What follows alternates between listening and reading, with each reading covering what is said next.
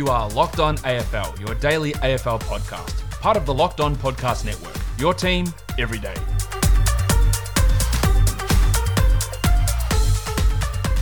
Welcome to Locked On AFL. I'm your host, Kane Pittman. Particularly with a pathetic effort from Pitt. I mean, it, it was the most disgraceful display I've ever seen from a big fella. That's pretty hard on an individual, but he's going to have to live with that. And alongside me, as always, is Josh Lloyd. Lloyd is Lloyd. Lloyd to Lloyd. Lloyd. Lloyd. Lloyd. Kane, how much does it cost to get a membership into the Mason Cox in the finals fan club? Um, Uh, I know you run it, so I, just no, thought, I thought you'd have all the all the details at hand. Uh, when I saw him kicking those goals in the first quarter, I was just thinking, you've got to be kidding me. Because it doesn't matter. I've said this before. I don't want to go off on this rant just yet. But uh, again, all I've seen is Mason Cox the last few days. It's like, it's good. He kicked a couple goals. Great. So did other players on the weekend. But this is the, the greatest, the second greatest finals performance we've ever seen in the history of the AFL, behind, of course, that prelim against Richmond a couple of years ago. What a star. Uh, yes, uh, I was I was laughing watching that and uh, and thinking of you. We'll talk about Pies Eagles a little bit later in the show. We've got some news things to, to get to. Um, let's uh, let, us talk uh, Richmond uh, at first because Tom Lynch is going to be back this week for their matchup against St Kilda. So that's obviously good news for Richmond. It's not as good news on the St Kilda on the St Kilda front. Kane. They're going to be without the Saints. They're going to be without Paddy Ryder, who is going to have surgery on a, ha- a hamstring tendon injury. We could tell how uh, how sad he was at the end of that game uh, against the Bulldogs on the weekend because he knew that uh, his season was over. And then, of course, Ben Long has also been suspended for one week for a, hit, a high uh, high bump on Jack Macrae. The Saints are going to challenge that one, but with Lynch returning, with Ryder out, that is uh, the scales were already tipped in the Tigers' favour. You think that tips it a little bit further? Yeah, I think so. And Lynch, there was actually some reports after that game that Tom Lynch was kind of uh, frustrated at not being able to play in that game against Brisbane. We spoke about Harris Andrews, and again, we'll get into it, but we spoke about the both of them potentially coming back. Andrews played, played really well. Lynch watched on uh, from the sidelines, but Paddy Ryder was huge in this game against the Dogs. Again, not huge possession totals. He only had nine touches, but his influence in the in the centre bounces around the stoppages was uh, big, and they've really become comfortable playing with that two ruckman uh, lineup, the Saints with Ryder and obviously uh, Marshall as well. So that's going to change the way that they're going to play this week. And as you said, uh, it is a it is a big swing with with Tom Lynch. But the incident with uh, Ben Long, what did you think about that?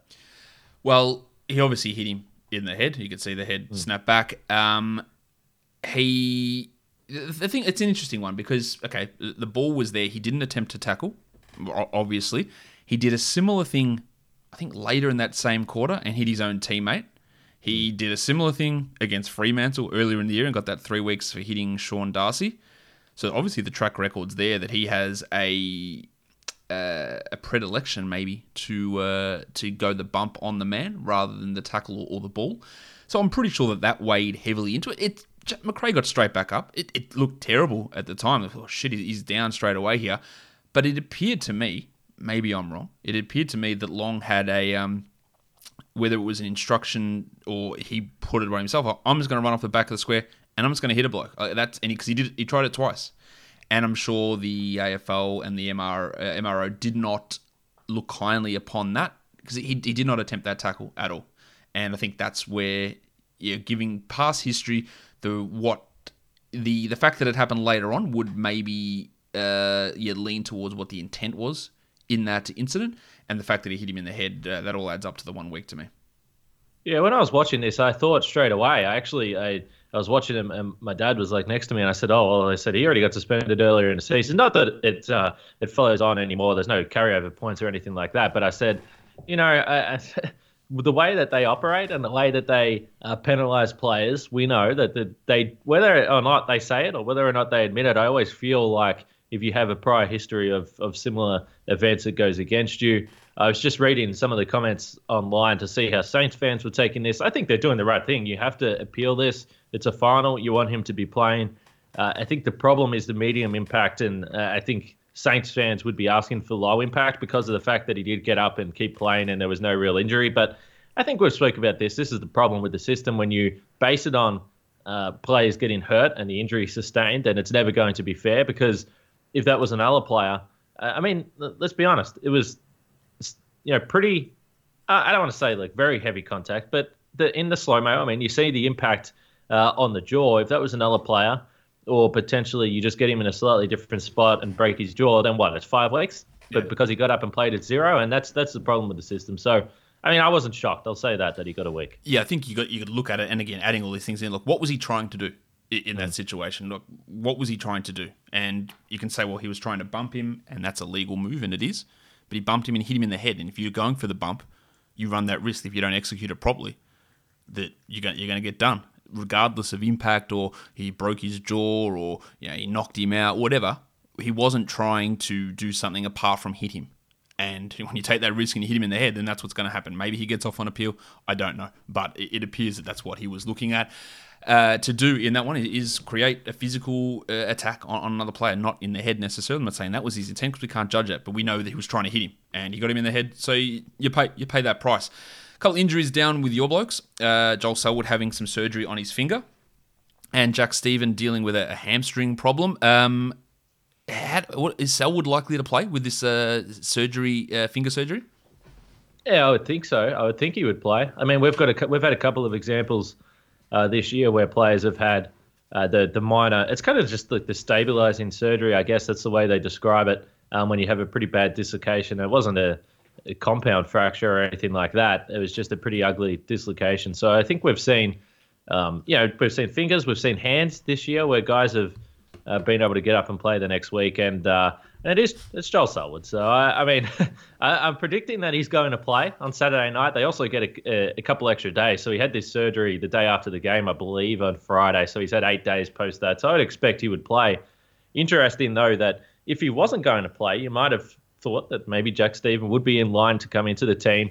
I don't think you can. I think I've said this before. I don't think you can play both guys. Um, but Jack Steven apparently had some hamstring issues or some hamstring tightness towards the back end of a, of a practice match they played against Richmond. So I would imagine that, that maybe, I don't know if it rules him out for the season, depending on what the Cats do this week, but certainly probably this week. Pretty wild that the the uh, the biggest blowout of the week was uh, Geelong losing by 16 points. Uh, how tight all these finals were, and the, the, two on Saturday, of course, decided by a combined total of four points.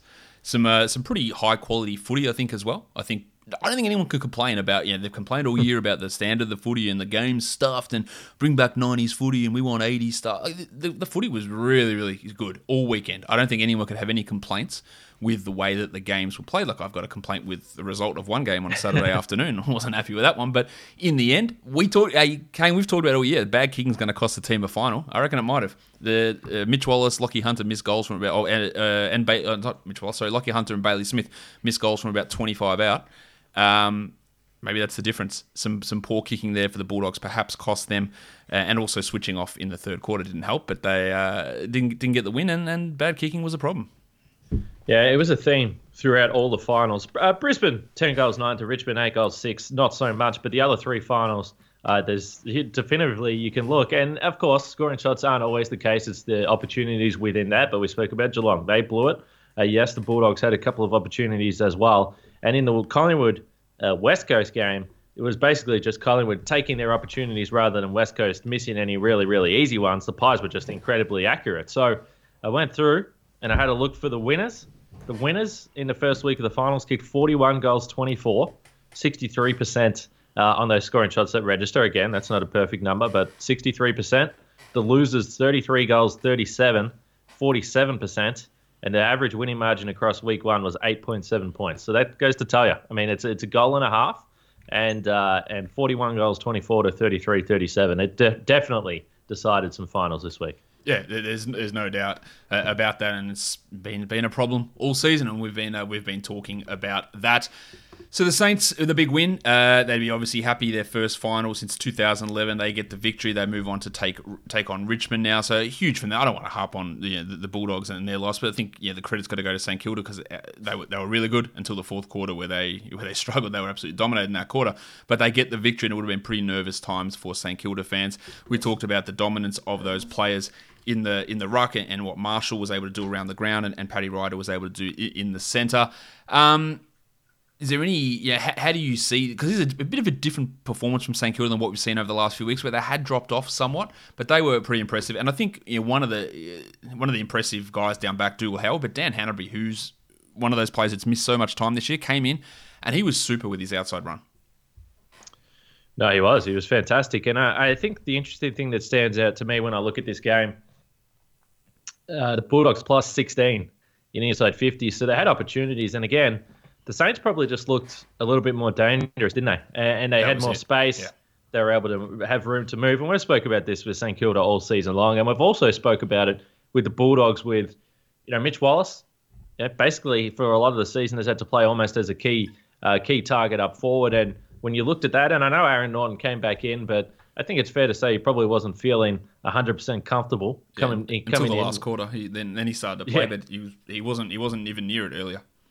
Yeah, just wearing the helmet and coming off the facial fracture, it's a tough one to come back into the team. So, uh, and down the other end, you had King for St Kilda, who was marking everything, particularly early in the game. So, uh, I think that that was the big difference. And I think if you're the Bulldogs, uh, and we spoke about it all year, I think they've got enough in the midfield. As I said, they ended up winning the stoppages despite um, going with Tim English in the ruck. So, I think if I looked at this game, I walked away from it with the Saints' perspective. The guys, all the recruits that they brought in, so Hannebery, uh, Zak Jones, we already spoke about, Ryder again, Butler, all the, all these guys, all the guys that they brought in uh, had an impact as they have all season. And basically, when St Kilda have won games, the recruits have been fantastic. That was the case again. And if I'm the Bulldogs, I'm still just looking at, and maybe it is just simply Aaron Naughton, a healthy Aaron Naughton next year, a year older. Maybe that's the guy that has the impact. But the other one is, yeah, I think you, I think you need some another big body to help out Tim English because it was a tough task against those two. Yeah, Naughton seems to perform better when he doesn't have Josh Bruce sort of getting in the way.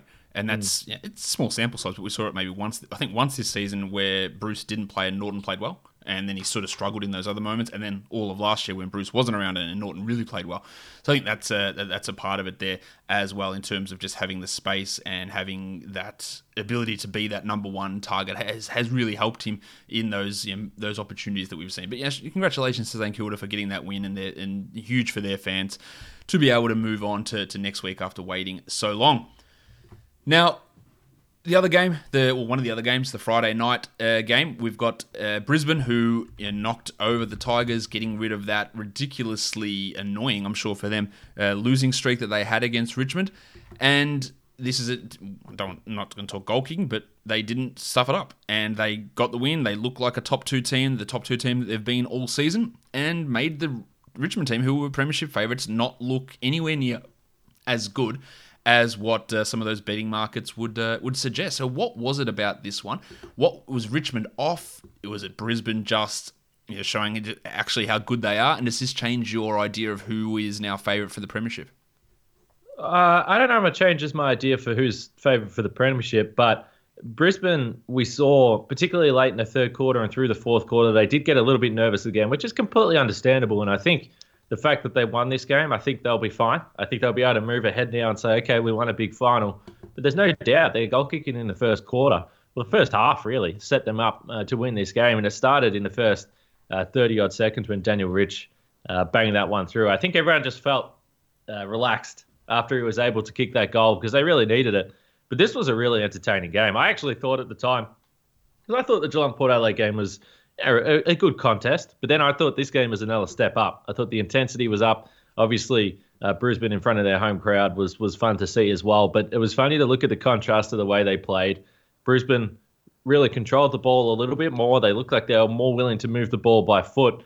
Uh, only 86 handballs in the game compared to 128 for the Tigers, who were trying to flick it around. But the pressure was up. And this is the thing with the Tigers. You have to be, uh, not only do you have to bring the pressure, but you have to be disciplined with that pressure. Don't suck too many players into uh, the contest because Richmond will cut you up. And I, I, just thought it was a really disciplined performance by Brisbane to uh, keep numbers, uh, not only put pressure on at the ball, but keep numbers uh, in the spread as well to stop Richmond from getting those easy scoring opportunities. Because I think for most of the game, I still thought, you know, Richmond might just come over the top of them here. Uh, but but they weren't able to, and that's that was credit to Brisbane. Discipline's a massive thing, and Richmond gave away a couple of fifty meter penalties Yeah, that yeah. Uh, that weren't great. The other thing is, you, and this isn't always an indicator, but generally, if you're getting put under pressure, you uh, you often will look for that quick handball, right? Brisbane had a, an over two to one kick to handball ratio, which indicates that they were able to get in space uh, and they weren't under that in that rush situation quite as much. So yeah, you don't see teams with a with a two to one. Carlton was the team who would get closest to it all season, but that was more of a game style thing. Brisbane is not a two to one kick to handball team, uh, but they were able to get just significantly more kicks on the boot, and that often can lead to just having a bit more time with the ball and not being as flummoxed. And even if the pressure's there, not not falling uh, prey to it. And I think again, you said they did a, a, good job in not not sucking into that and um, and not capitulating. And I think that that's sort of shown there in the numbers. And uh, the the other thing that stands out for me, Richmond led the inside 50 count 49 to 45. They led the set of clearances 14 to seven, uh, but they were behind in marks inside 50 seven to five. So those numbers don't really stack up, particularly for the Tigers. And again, I think that's just Tom Lynch being out. I mean, we saw it all night long with Jack Riewoldt. He was uh, Harris Andrews was if he wasn't the guy uh, definitively on him in the marking contest. And I think you know, let's be honest, Jack's been great, but I, I think in a one-on-one contest we're going to take Harris Andrews every day anyway.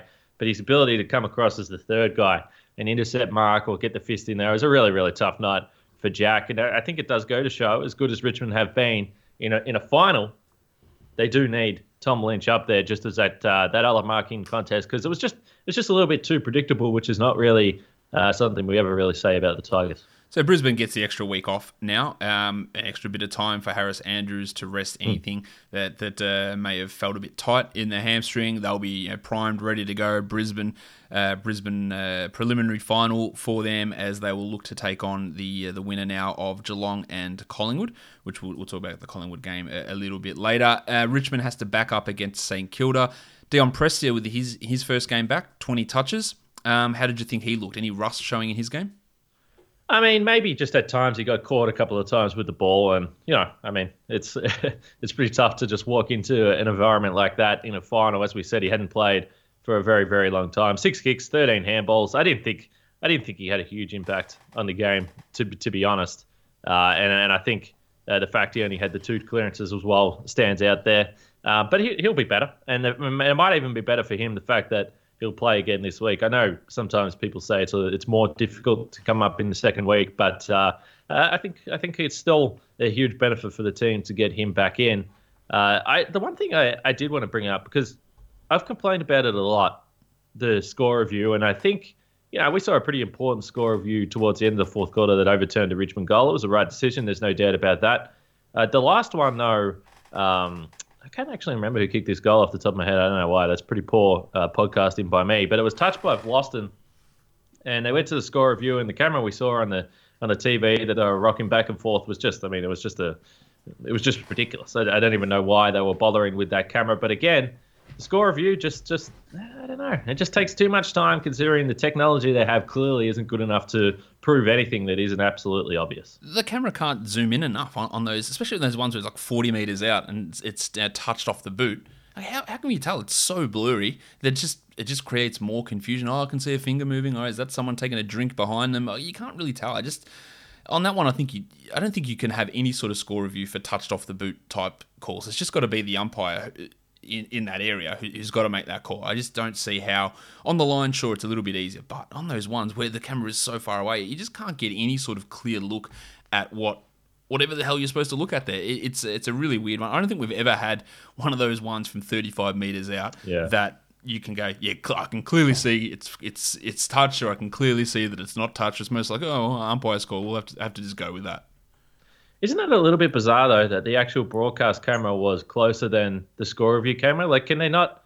Can they not uh, use the broadcast camera? I'm not sure. I don't know. I mean, how many times we're going to talk about this? But it was just a it was just a bizarre one uh, to to get at the end. And also, I always do go off the player reactions because I think you can normally tell um, pretty quickly what what the case was. And the way that Vlastuin straight away reacted tells me he probably touched it. Whereas uh, the one a few minutes earlier with Bolton just kicked one of the goals at the, the century and just didn't even care because I think I think he knew it probably hit the post. And I think the the automatic uh, reactions of the players tell you a lot. Yeah, it does. It's really hard to hide that that sort of thing, and you you know if you've touched it, yeah, like you will straight away go, oh, I touched it straight straight away before the ball's even gone through. You'll be appealing that.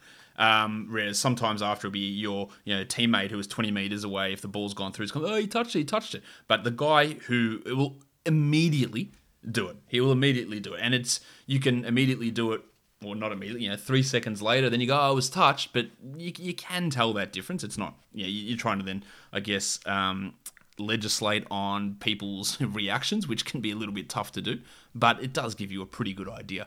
I think the majority of the time, now Lynch coming back for this team, who do we think is is the guy that's gonna gonna uh, have to make way? And do they do they roll the dice? Do they make other changes? Do they yeah say oh, we've got to win this one now? It's it's a it's a cutthroat game. Like what does Richmond do at selection? Uh, I think the obvious one is Chol probably yeah, goes so out.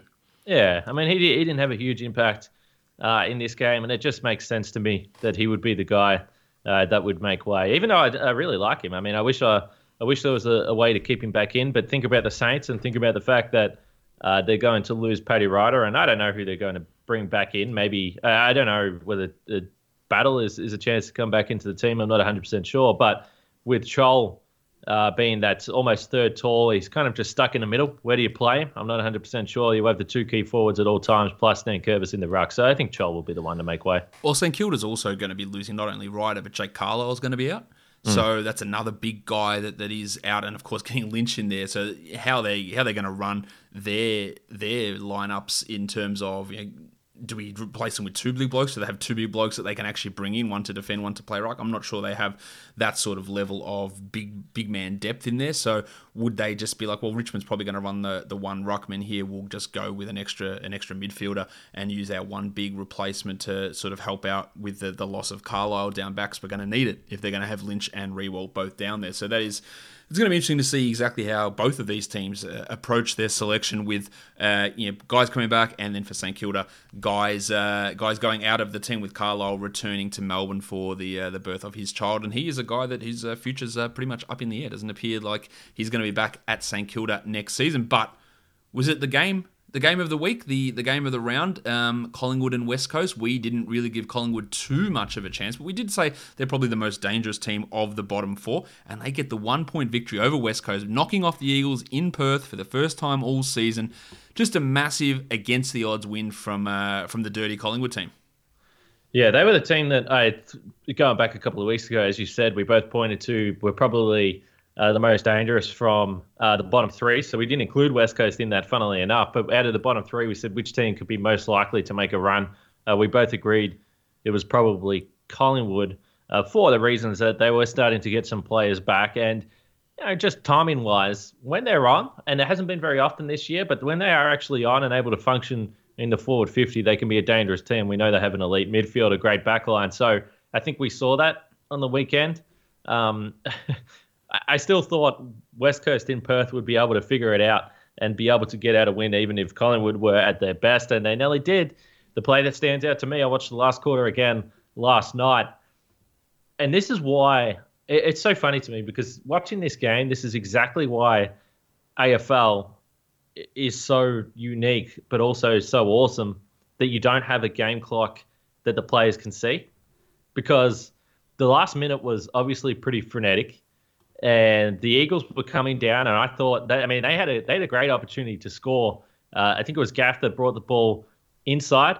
It was a difficult kick. The ball ended up with Archie, and rather than go back, and he had plenty of time. He still had over 20 seconds to take the mark, go back, wheel around, and, and then get the ball inside 50. And it was going to be a pretty open 50, and you would back the Eagles in that situation. Instead, he rushed a handball inboard, which was never on. And from the camera angle watching the game, you could see the handball was absolutely never on. But there was a bit of panic there. He didn't know how much time he had. He didn't know whether he had enough time to wheel around. And that ultimately uh, cost them the game in the end, that decision, because uh, West Coast turned the ball over and basically never got it back. Just a, a, a huge effort. And you're right, just split second decisions just have such a big impact in, in our game and in close close uh, contests like this one. And I'm sure he'd want that decision decision back. Um, yeah, this, this Collingwood team, look, it's just we can give a, a post mortem on, on West Coast at, at, another point because we're going to have lots of off season stuff to talk about. Um, Brodie Grundy still not really having the impact around the ground as he had earlier in the season. Just another 12 disposals in, in this one. Thought he did okay in terms of, you know, and, and played pretty well against Nic Naitanui in the middle, but just didn't have that around the ground impact. I don't know what it's been for him all season. We're probably going to find out as soon as Collingwood either wins the, the premiership or is eliminated that he's going to go straight in for surgery on something. It just appears that way. But how did you rate his performance and yeah, how that now yeah measures up for what uh, what Geelong's going to expect from Brodie Grundy? yeah, well, uh, he, he's probably feeling very happy this week that he's playing Geelong and doesn't have to deal with with Nick Nat again because he has been a guy that's cut the cats up in the past. But yeah, only 48 meters gained and 12 disposals. Came up with a couple of big marks in the fourth quarter that I thought were important, and and he really did nullify uh, Nic Naitanui in, in, this game, which is which is the main thing. I mean, you just can't allow. Uh, Nick Nat to get those centre clearances as we sort of spoke about and, and give that silver service to the West Coast midfielders. The Eagles actually won the centre clearances 15 to 8 and the overall clearances 30 to 27. So I, I, just thought it was strange. Everyone's been talking about it. The fact that Grundy wasn't in there for the last centre bounce, Darcy Cameron was in there. Buckley after the game said that Grundy's fine and there's been nothing wrong with him all season long. But uh, you know the fact that they actually played Darcy Cameron uh, in this in this game tells me it's probably it's probably not true. And I, am not surprised that Buckley is, isn't uh, giving anything away and isn't going to say that he's healthy. But you just look at him and he just never looks. He doesn't look like he's moving that well. Uh, he doesn't look like the same Brodie Grundy we've seen in the past. So does he have a few weeks of good finals footy in him? Probably. And you know, I wouldn't again, it wouldn't surprise me at all to see him have a monster game this week in a favourable matchup for him personally. But you know, he did the job.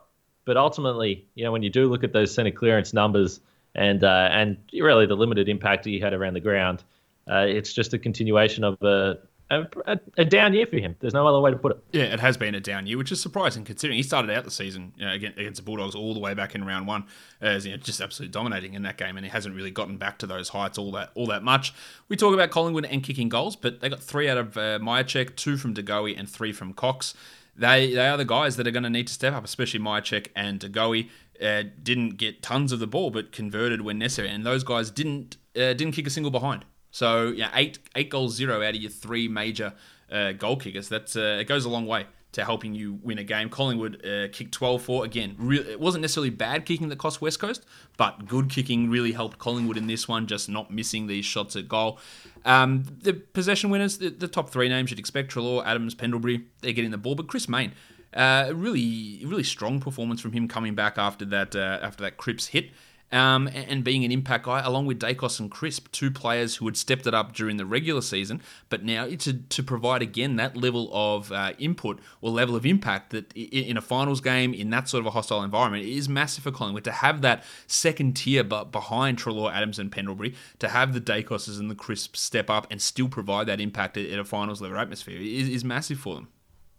Yeah, I want to go back to Mihocek for a second. We spoke about him uh, last week, I believe, in regards to his contract, the fact that uh, still still a rookie listed player, and and the reports or the rumors were that he was pushing back a little bit and saying, "Ah, oh, I want an extra year. Maybe you know three years isn't enough. Give me four years. I want to get paid this type of money." He's been one of the lowest paid players uh, in the league for the last three years that actually uh, play in games. But I tell you what, his fourth quarter, taking that contested mark, wheeling around, snapping that goal, kicking that ridiculous goal on the left as well in the fourth quarter. Their season would be over if it wasn't for Brody Mihocek. So I reckon that he would have a pretty good case this week to say, I reckon you just give me those four years. Sure, He's been so important. We talked about it. damn final. So uh, I'm not taking anything less than that. Uh, yeah. I mean, he, he's he's done everything you could have possibly asked for him. I think he's got every right now to say, "Give me that contract." Yeah, I look. He's been so good for them over so many years, and now wins them the I say unwinnable final, but you know, mm. obviously nothing's unwinnable. Um, that it, is, it is super important that they, they get him on, on a decent uh, deal and, and reward him for what he's done over the last three years because he's been yeah, super important for this team. A huge win. Can't stress enough how good that is for Collingwood and, and their fans. And just to see, it's, it's because before this, the higher ranked team on the ladder had won the previous three finals. That's we thought you know Geelong might bet, get Port Richmond should be Brisbane. The Bulldogs were probably favourite against St Kilda. Yeah, it didn't go that way. It was the teams who had the better record during the season, and by better record, you know St Kilda had a, a better percentage than the Bulldogs, and the other ones mm. weren't that far off. But the team who finished higher got the win until Collingwood came out with the upset, the five versus eight upset. And now we move on to week two of the finals. As I said, it's going to be the jumper clash of the century as Geelong and Collingwood uh, battle. And then we have Richmond and St Kilda in the other final. It's going to be super exciting. Um, how much Eddie McGuire complaints are we going to get about jumper clashes this week? Uh, who knows? I think I just saw. Uh, I just saw the Cats are wearing white shorts. I think that's what. Uh, I think that's the decision that's been made. Of, uh, uh, of course, it's not Collingwood that would have to make any change to uh, their uniform. We know that that couldn't possibly happen. So the Cats have uh, conceded an early concession. White shorts, I think, is the report. Oh, that's going to make all the difference. But we will watch that, of course, uh, with intent to see how both of, both of these games go, and we'll be back all week to talk more AFL. Kane, thank you. Locked on AFL, we're, uh, we're, we're going well, and it's a pretty exciting time in the league. Yeah, only one of our teams are left, maybe for only another seven days. So uh, I don't know. Does that mean you're on board with the Cats? Um, sure. In solidarity for you, I'll be I'll be on board with the Cats. No, I'm just glad you were here today, mate. I'm glad you were here. I uh, I made it through. Lucky it was a couple of days ago. The Bulldogs lost, but guys, subscribe and you'll never miss a show. Apple Podcast, Google Podcast, Stitcher, Spotify, and give us a five star review on the old Apple Podcast. Today, I'm going to leave you with a shout out to Glenn Coleman.